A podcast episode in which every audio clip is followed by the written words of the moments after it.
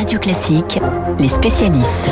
Nous allons prendre des nouvelles et les dernières informations de ce journaliste français enlevé à Gao, au nord du Mali. Le Quai d'Orsay a confirmé donc euh, les faits qui remonteraient au début du mois d'avril. Emmanuel Faux, bonjour.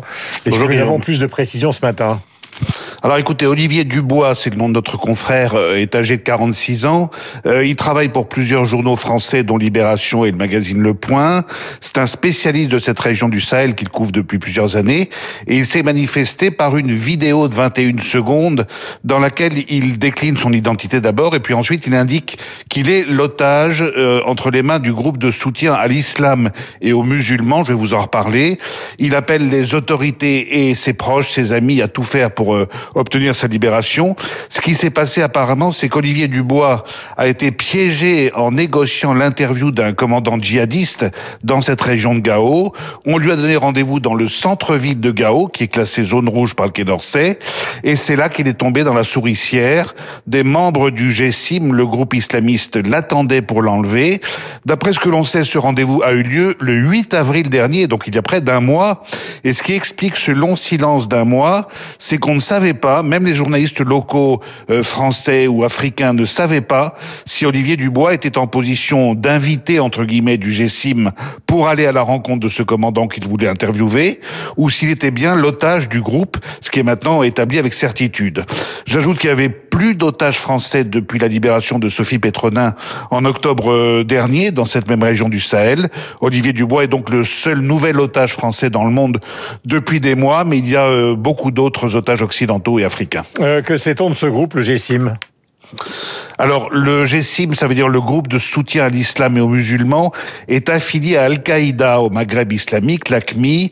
C'est le résultat, si vous voulez, de la fusion de plusieurs groupes armés autour d'un leader touareg, euh, Iyad Al-Ghali, qui est l'ancien émir du groupe Ansardine. Et le terrain d'action privilégié du GSIM, c'est le nord du Mali, où Olivier Dubois a été capturé, et parfois aussi le Burkina Faso. Ce mouvement est le rival du groupe État islamique au Grand Sahel, qui est l'émanation de En Afrique. Alors deux différences majeures entre ces deux réseaux terroristes rivaux.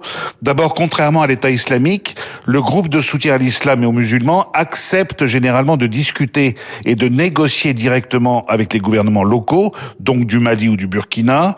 Et l'autre différence, c'est que le GSIM mélange les mots d'ordre islamistes avec des revendications plus communautaires, donc un discours souvent moins radical que Daesh. Comme les autres groupes, le GSIM est très équipé, bien armé, il profite des relais locaux et il fait face bien sûr aussi aux, hommes de la force Barkhane déployés dans le Sahel, force dans laquelle je vous rappelle la France est très présente auprès des armées de la région, du Mali, du Niger, du Tchad, de la Mauritanie et du Burkina Faso. Et cette prise d'otage, c'est évidemment pour euh, ce groupe djihadiste un moyen de prendre l'ascendant sur ses, sur ses concurrents. Voilà, signature d'Emmanuel Faux, politique étrangère ce matin sur l'antenne de Radio Classique. Nous allons parler maintenant des vaccins avant de le journal imprévisible de Renaud Blanc avec vous, mon cher Dimitri.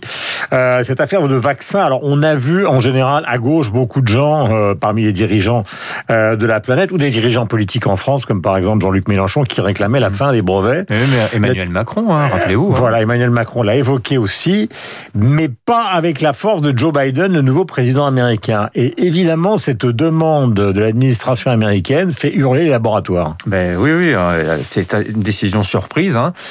juste pour l'anecdote, l'OMC négociait, ça fait un mois qu'il négocie entre tous les États membres de l'Organisation mondiale du commerce euh, cette idée d'une levée des brevets que soutient, que, que pousse en fait l'Inde, l'Afrique du Sud notamment. Mhm. N'arrivait pas, ça n'avançait pas ces négociations. Et puis hier, coup de théâtre, Washington dit soutenir euh, l'idée d'une suspension temporaire des, des brevets des, des, vaccins. Alors les laboratoires montent au créneau tout de suite, pas les laboratoires individuellement, ils sont passés par leur fédération mhm. internationale pour dire c'est décevant, le vrai sujet c'est pas la question des brevets, ce sont plutôt les barrières commerciales, la pénurie de matières premières.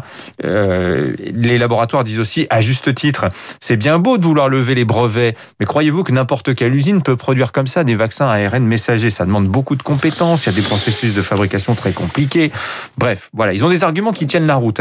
De l'autre côté, il y a ceux qui disent oui, mais fondamentalement, il y a quand même un problème euh, quand on voit que euh, sur les 4 milliards et demi de doses euh, qui seront produites cette année, elles sont quasiment toutes commandées par les pays riches.